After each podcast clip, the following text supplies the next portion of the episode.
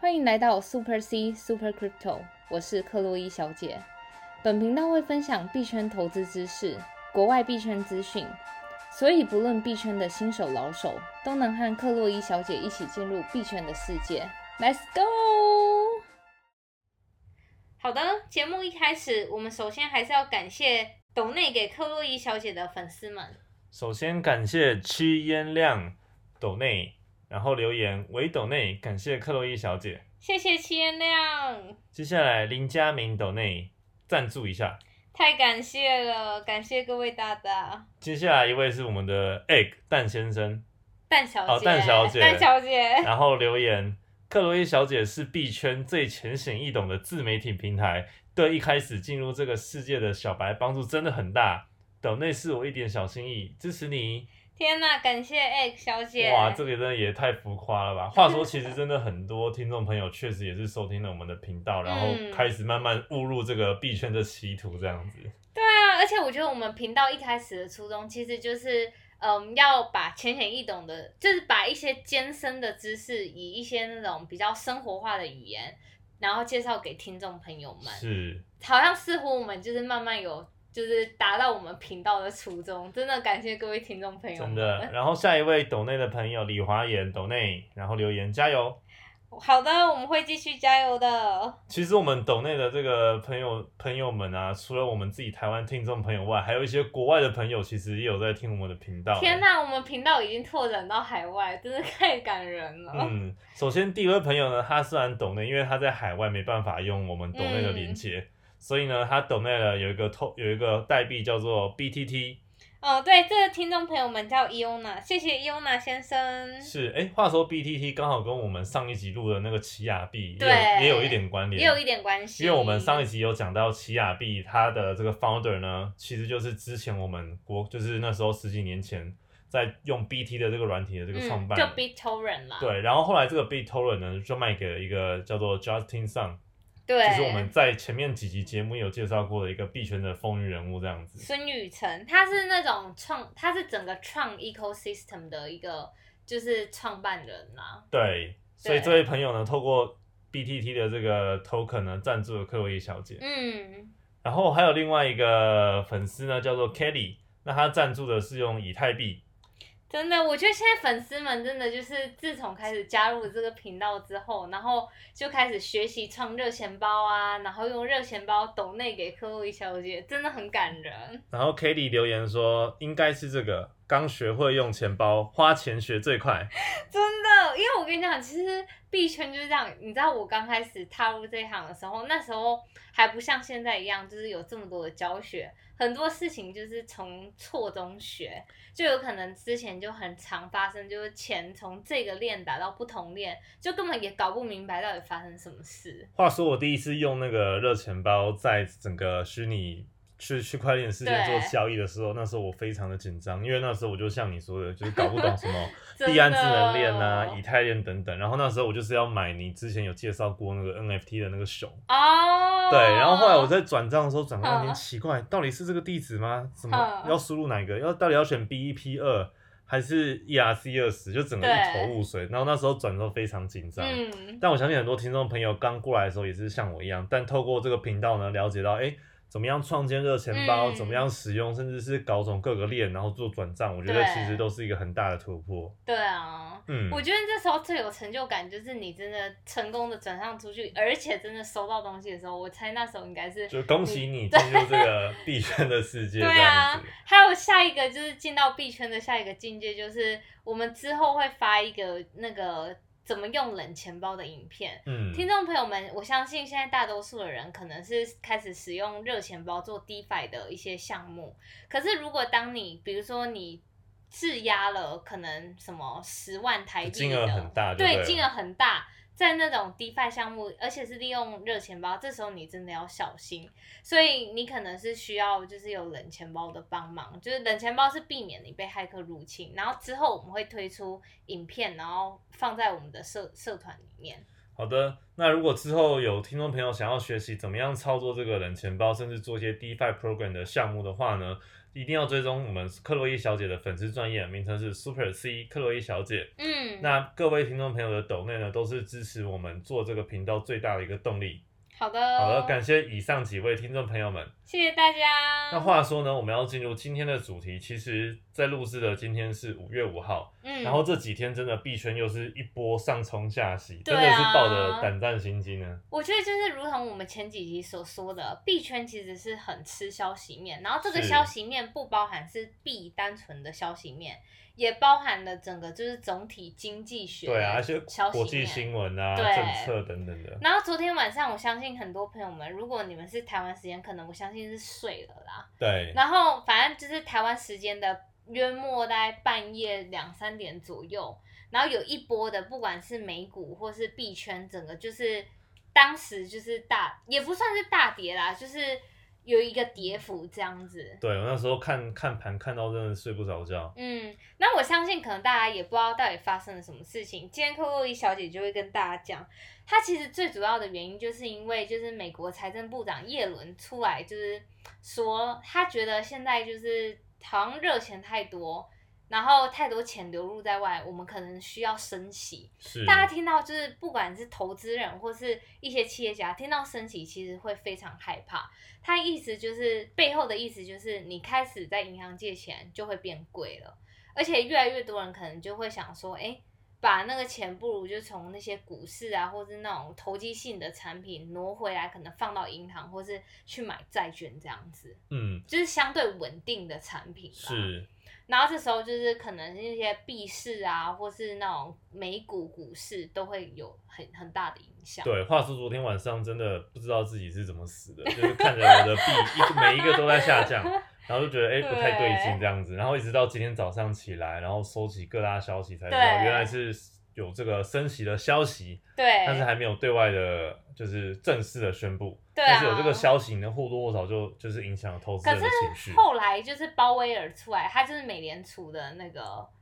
就是美联储的那个主席主席，嗯，然后他就出来跟大家就说，哎、大家就是别恐慌，别恐慌。那个就是目前美国就是还在复苏的阶段，然后美联储会就是支持，就是无限的支持大家，直到整个美国经济恢复这样。那他这一番的背后的意思，就是他间接地打脸那个美国财政部长，就是他就是暗示大家说，哎、大家别恐慌，我们还没有要这么快升息这样啦。所以今天开录的时候，每个币圈都全部都涨回来了。对啊，就所以是从昨天的跌幅回来这样。对，所以不知道各位听众朋友们，这一波是不是真的有 hold 住呢？我们在币圈除了投资之外，其实信仰也是很重要的，对，要对自己了解买什么币的原因以及你的入场价格跟出场的嗯价格。话说，就是其实对于就是币的背后技术很重要之外，另一方面就是币的背后有谁撑腰非常重要。我们今天就要说到狗狗币，狗狗币我相信大家已经不陌生了，就是从是我们频道刚开始录制的时候介绍狗狗币给大家之后，其实才零点零零五块，零对点零零六这样。然后到前一阵子我们在跟大家介绍的时候，那时候已经零点三了吧？真的，真的对啊是传说中的乡民币。然后到今天我们节目录制时间已经零点六六了，然后也就是这个币，大家就是其实不不陌生，它背后就是最大的信仰者就是 Elon Musk。真的，然后他前阵子才在他的 Twitter 上说，就是他自己是自称自己是狗狗币的爸爸，就是 Dog Father 这样。然后我觉得他这个一出来，我觉得马斯克他的每次就是只要推文写了一个字，他不需要做解释，大家会自己脑补各种画面，然后那个币的价格就会飞起来了。嗯，真的是带货王。对啊，然后除了就是马斯克带货王之外，还有一个最重要的原因支撑起为什么就是狗狗币在就是两天之内，从五月二号的零点三七到五月五号零点六六，八十 percent 的就涨幅的原因，就是因为昨天 eToro 跟 Gemini 这两大平台，Gemini 就是是一个欧美的交易平台，eToro 我相信大家不陌买生，股票大家都要买的，对 Steven 那个，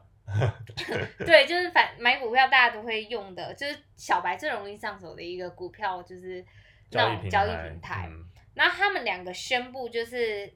在就是要把狗狗币做上币的动作啦。这个消息为什么很重要？原因是因为你知道，eToro 它其实有点类似 PayPal 的概念，就是已经在整个金融界来说，就是尤其是那种小额投资的民众来说，它是一个不可或缺的一个产品。对，它背后的用户就有两千多万，嗯，所以你能想象，就是你把狗狗币上币之后，两千多万的用户同时可以开始购买狗狗币，这对于需求的影响面就会非常非常的大。对，对啊，然后这就是间接就是另一方原因导致狗狗币暴涨的原因。那为什么 eToro 会突然就是说要上这个狗狗币呢？它最主要的原因就是因为你看，就是乡民不管在 Ready 啊各大平台，就是每天一直说都举都举都举。我觉得你不上的话，你间接的也是在跟自己过不去，因为你把它上到自己的平台，平台方它最主要的原因就是它可以抽取手续费。所以我今天不管是买 Doge Dogecoin 或是卖 Dogecoin，我平台方直接赚两手，嗯，就是那种白白的现金来，为什么我不赚呢？所以有非常多的 eToro 用户跟 eToro 要求说，嗯这样子吗？对啊，对啊，嗯就是各种写信要求 eToro 平台，就说我要 Dogecoin，我要 Dogecoin 这样。嗯，了解了对解啊了解，真的是非常有趣。然后在另一点就是 Dogecoin 的应用就是又更多层面了。是，之前我们有说就是 NBA 嘛，对那个独 Mark 行 Cuban，侠，然后他们是可以接受就是用狗狗币购买他们周边产品，还有那个入场的那个篮球的门票，对。，然后现在又到了就是 MLB 美国职棒，是大联盟，对，美国大联盟，他们就是奥克兰运动家球队，能以他们就是先以 trial program 的方式，先看市场接受度怎么样。是所以他们现在就是推出了一个套票服务，就是你以一百个狗狗币就可以买到双人的座位。哇，又是一个狗狗币在现实生活中的应用，对啊，就是狗狗币现在应用越来越多了，嗯，所以这就是说明为什么狗狗币它从上次市值第五名，现在直接超过那个瑞波币，达到市值第四名。这样，哇，真的是越来越猛了这个货对币，啊，然后大家就是在各种乡民就在敲碗说，哎、它会不会下次就是超过那个币安的币安 币？我然觉后得还很久吧，现在才不到一块哎，对啊，是没错，但是它到一块的时候就将近就是现在价格再多了四五十 percent 了嘛。嗯，然后那时候它市值就是现在市值乘以就是一点四，是说不定就已经超过 BMB。对，而且狗狗币其实不管在我们的粉丝专业或者是社团讨论度也非常的高，对啊，我记得今天就是节目录制之前，就是有粉丝朋友们就是发了一个，就是在我们社团发了一个，就是好像有一个新的狗狗币吧，对它也是一个狗的图像，对但是它叫 D D I N U，对，它还在一个非常 trial 的阶段，对然后啊也是有自己的 Twitter，嗯然后有提供一些可能让你可以挖矿啊等等的方式去获得这个币，嗯，对，然后目前也只有在那个去中心化平台 Uniswap 跟 One Inch 上能买得到。对，但要参加这些去中心化的平台，最重要的是要有热钱包。对，那如果还不知道热钱包怎么使用的话呢，可以去我们的粉丝专业询问克洛伊小姐，或者是嗯收听我们的 EP 三、有冷热钱包这个教学，还有一些介绍哦。嗯，好，话说那今天就要跟大家分享，就是狗狗币的前世今生。嗯，它其实是起源于一个笑话，就二零一三年在 Adobe 工作的一个员工叫 Jackson，他就是当时就想说，哎，为什么比特币从零九年创立的时候是根本就一文不值嘛？是，然后到一三年的时候，就突然从零块就涨到十十多几十块美金，嗯，就等于说白，就是直接现金就撒入我的那种创办者的那种嗯钱包里面。那他想说，为什么别人都可以这样做，那为什么我不行？所以他就是有一点那种嘲讽的语气。然后就创立了一个狗狗币，他就是尤其就在 Adobe，Adobe 就是那种各种 Photoshop 的那对种一个对，就是资源软件的软体公司啊。然后就是他们是从那个公司出来，就很会用 Photoshop，所以他就 P 了一个那种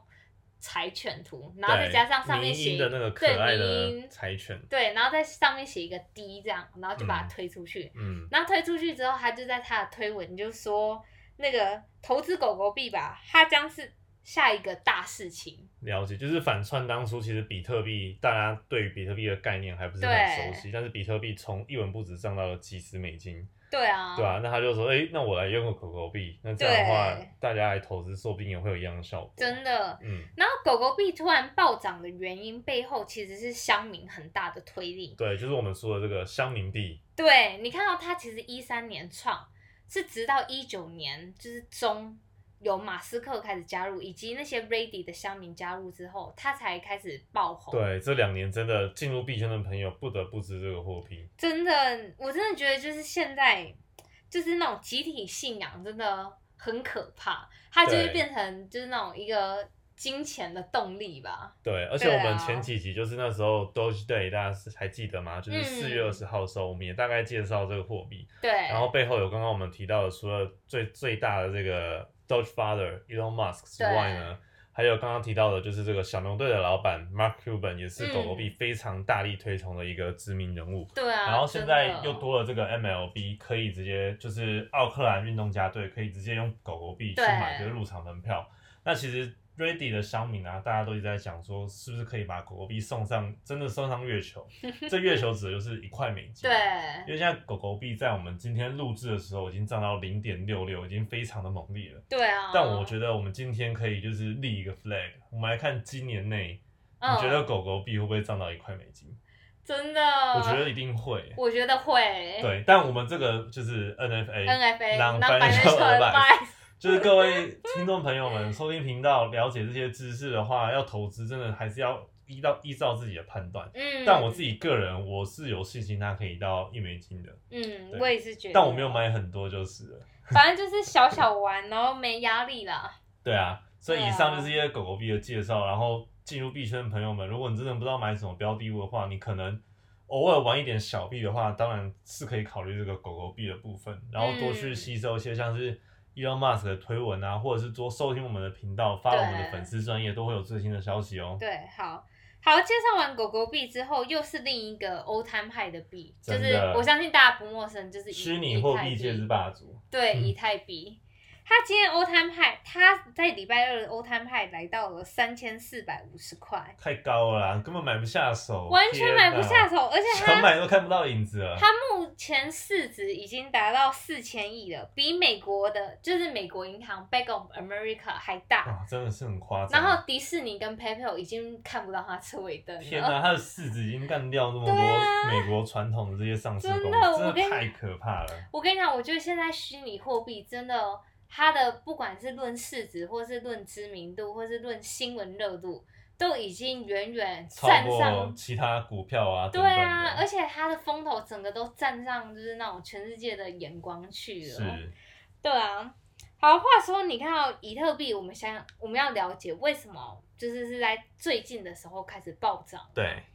其实它暴涨的原因有几个部分，第一个部分是，其实你看到以那个比特币在以去太坊年的时候，比哦，特比币、特币，比特币，比特币在去年的时候，去年年底狂涨猛涨，从一万八这样一路飙升以来到三万、四万这对样啊，子。今天录的时候是五万五，对，可是那一波涨势，以太坊都没有跟上。嗯，就是他就是还在那边就是那种漂浮这样子而。且以太坊是有非常革命性的应用的，对反而是比特币其实它其实基本上没有什么，啊它没有什么，应用，但是它唯一特别的地方就在于它的那个 idea 是有史人类史上以来最开始的对，创而且又是新。限量，对，嗯，就会有保值的效对果，啊，然后话说就是以太坊，就是如你说，它其实是一个非常革命性的产品，因为它是做底层技术的。对，所有你现在看到的，不管是币啊，或是一些应用，其实都是架在以太坊的技术去之发行上这个所谓的智能合约，对，啊，所以它其实背后有很强的技术在支撑它，可是可能就是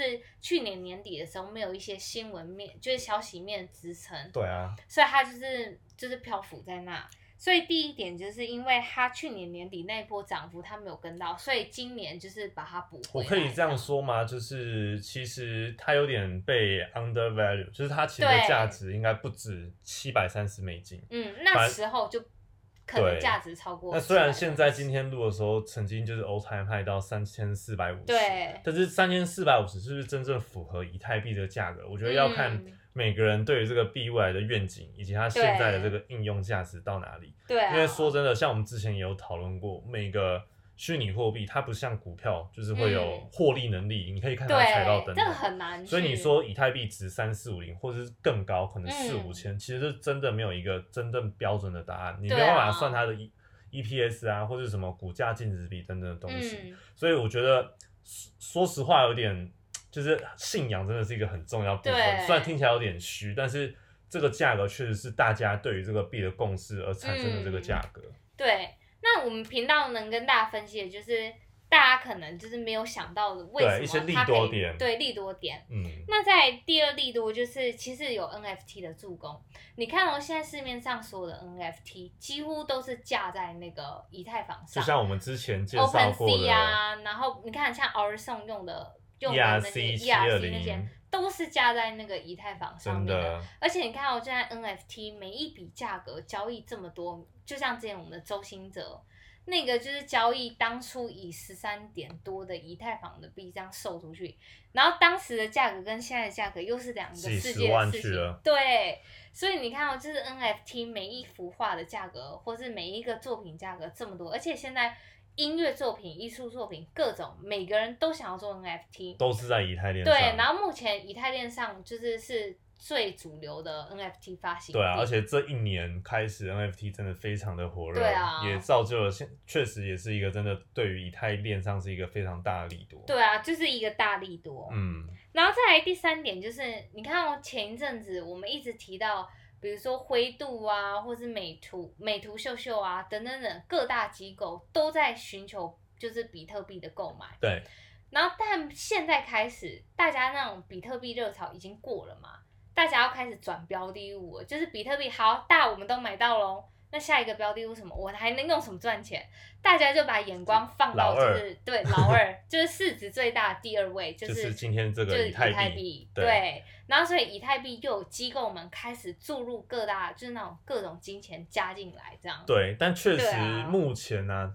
这真的比较少听到有大型机构投资是直接购买以太坊，就以太币。嗯，虽然虽然今年像我们刚刚有讲到，可能美图秀秀啊、对 Tesla 啊都买非常多的比特币，但以对，太坊呃以太币的部分确实目前比较少，但是刚克洛伊小姐有讲到，已经开始有机构去购入这个以太币作为嗯投资应用也好，或者是避险也好。，对，是的，是的。然后再来第四点是，欧洲投资银行 EIB，它目前正筹备在以太坊上发行数位的债券。这是什么意思呢？你看哦，就是有点像是传统金融机构要用新颖的区块链技术，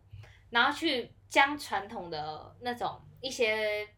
投资方法或是一些传投资统商的品金融产品嗯，做一些革命性的改变。哦，了解。然后你看，就像我们前面提到的，哦以太坊它是一个技术，然后所以你看哦，这些传统银行想要走过来到就是新颖的那种新世界，就必须要靠以太坊。了解，所以这个数位债券，我不知道是不是跟我想的，我们之前有讲过那种股票代币，其实是类似的概念。对，你是买到这个 token，、嗯它跟这个债券做一个联动，但并不是买到这个债券本身。我觉得这个就会是直接买到债券本身，因为它是直接银行发出来的。然后之前我们说的那个是因为它是交易所，有点像是二手产品，就是了解重新了解包装这样子啦。哦，对啊了解。好啊，那这个数位债券的部分，我们再拭目以待喽。嗯，然后最后一个也是最重要的，就是 ETH 即将要做二点零的升级，嗯，这个是非常非常重要的，就是促使以太坊的价格在七月或是之后有可能会迈向 forever all time high 的一个事情。所以这个以太坊二点零是什么意思啊？因为现在以太坊我们用的技术就是跟那个比特币的技术一样，是 proof of work。工工作作量量证证明，很耗能量，而且又是就是非常不环保，而且速度很缓慢。就是靠你的这个挖矿的这个矿机的计算能力。对，是而且另一点就是以太坊像现在就是被大诟病的事情，就是它 gas fee 过贵了，是太贵了。像今天那个真什的么是巨贵抖内抖内给克薇小姐那个朋友，就是用对 ERC 二十以对太链的这个这个地址对去啊做传送，然后就燃烧了非常多的 gas fee。对啊，真的就是以太坊最为人诟病的就是 gas fee 巨高，然后传送速度很慢。然后以太坊二点零升级，就是第一是它的就是整个运作模式要改成 POS proof of stake，嗯，权益证明，然后就我们之前有介绍过的权益证明，是然后再来它另一个革命性的改变就是它要降低交易手续费，以及解决整个以太坊链上拥塞的问题。是哇，这将会是一个非常革命性的更对新欸啊诶、可是现在的问题就是因为二点零这个升级是一个算是蛮巨变的一个升真的级，所以目前你就是 ETA expect 的那个时间是 unknown 的，还不知道它什么时候会做成。是对啊，所以你其实可以看到币安上它有一个活动，就是在质押你的以太币，然后它就是如果今天假设 ETH 二点零成功之后，它可能就会给你一些奖励这样子。是但前提条件就是你现在要把你的钱锁在里面，然后你都不能动。了这样。啊解，所以这个以太坊一点零就是用 proof of work 的方式，对然后即将可能有可能会在今年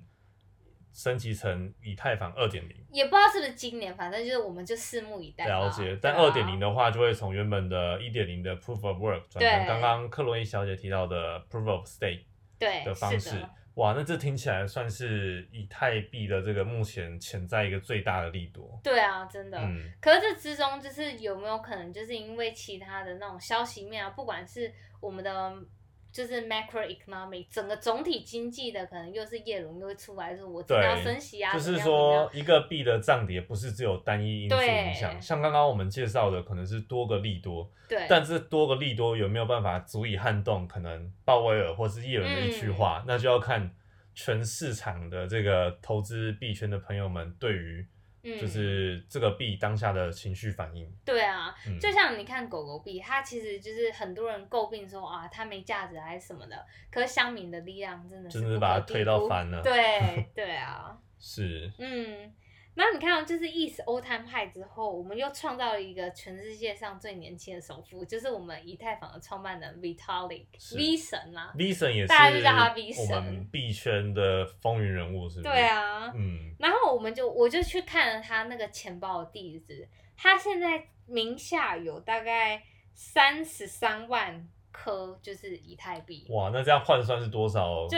大概是十亿美金。哇，诶，那他是这个以太坊创办人的话，那他是不是可以自己随意的 generate，就是自己产生这个以太币呢？当然不行，因为以太币的它的运作机制，它其实背后就是智能合约，那它就是靠比如说矿工，你帮人家解出了一个密码学。我才给人家那个奖励，不是说我就是自己就央行，我想注多少币就注多少哦币，，可是像以呃以太币，它不是就是没有总总量上限的吗？，对，没有总量上限。可是它这背后的原因是你做多少利，我就发多少颗。了解就。你不是说就是很像就是我们现在美联储或是那种就随便大量撒钱怎么样？是，这所以样还是要靠就是计算机挖矿，对才有办法是的得到这个以太币。然后可是如果二点零升级之后，那就大是家一就个是不一样的世界了。对，就比谁财力雄厚啦，就你有 proof of 越 stake 对，就是你对啊嗯有越多的币质押在这个链上，那你就可以解、优先的解这个密码解学的，那个密码学，嗯就可以获得这个以太币。哇，对啊，以太币听起来真的是非常多潜在的这个利多，但是嗯各位听众朋友们，我们分析了各种可能利多或者是利空的消息，但是还是要以自己的投资的标准为主，不要盲目的听信名牌或者是盲目的追高哦。嗯，好啊，那今天的节目就录制到这边了。如果对于我们的频道感兴趣，或是觉得很受用的话呢，欢迎各位朋友们可以到我们的粉丝专业的讯息去做一个抖内的动作。那克洛伊小姐会非常感谢大家。好的那我们今天的节目就先录制到这边喽，我们下期再见。 ，See you。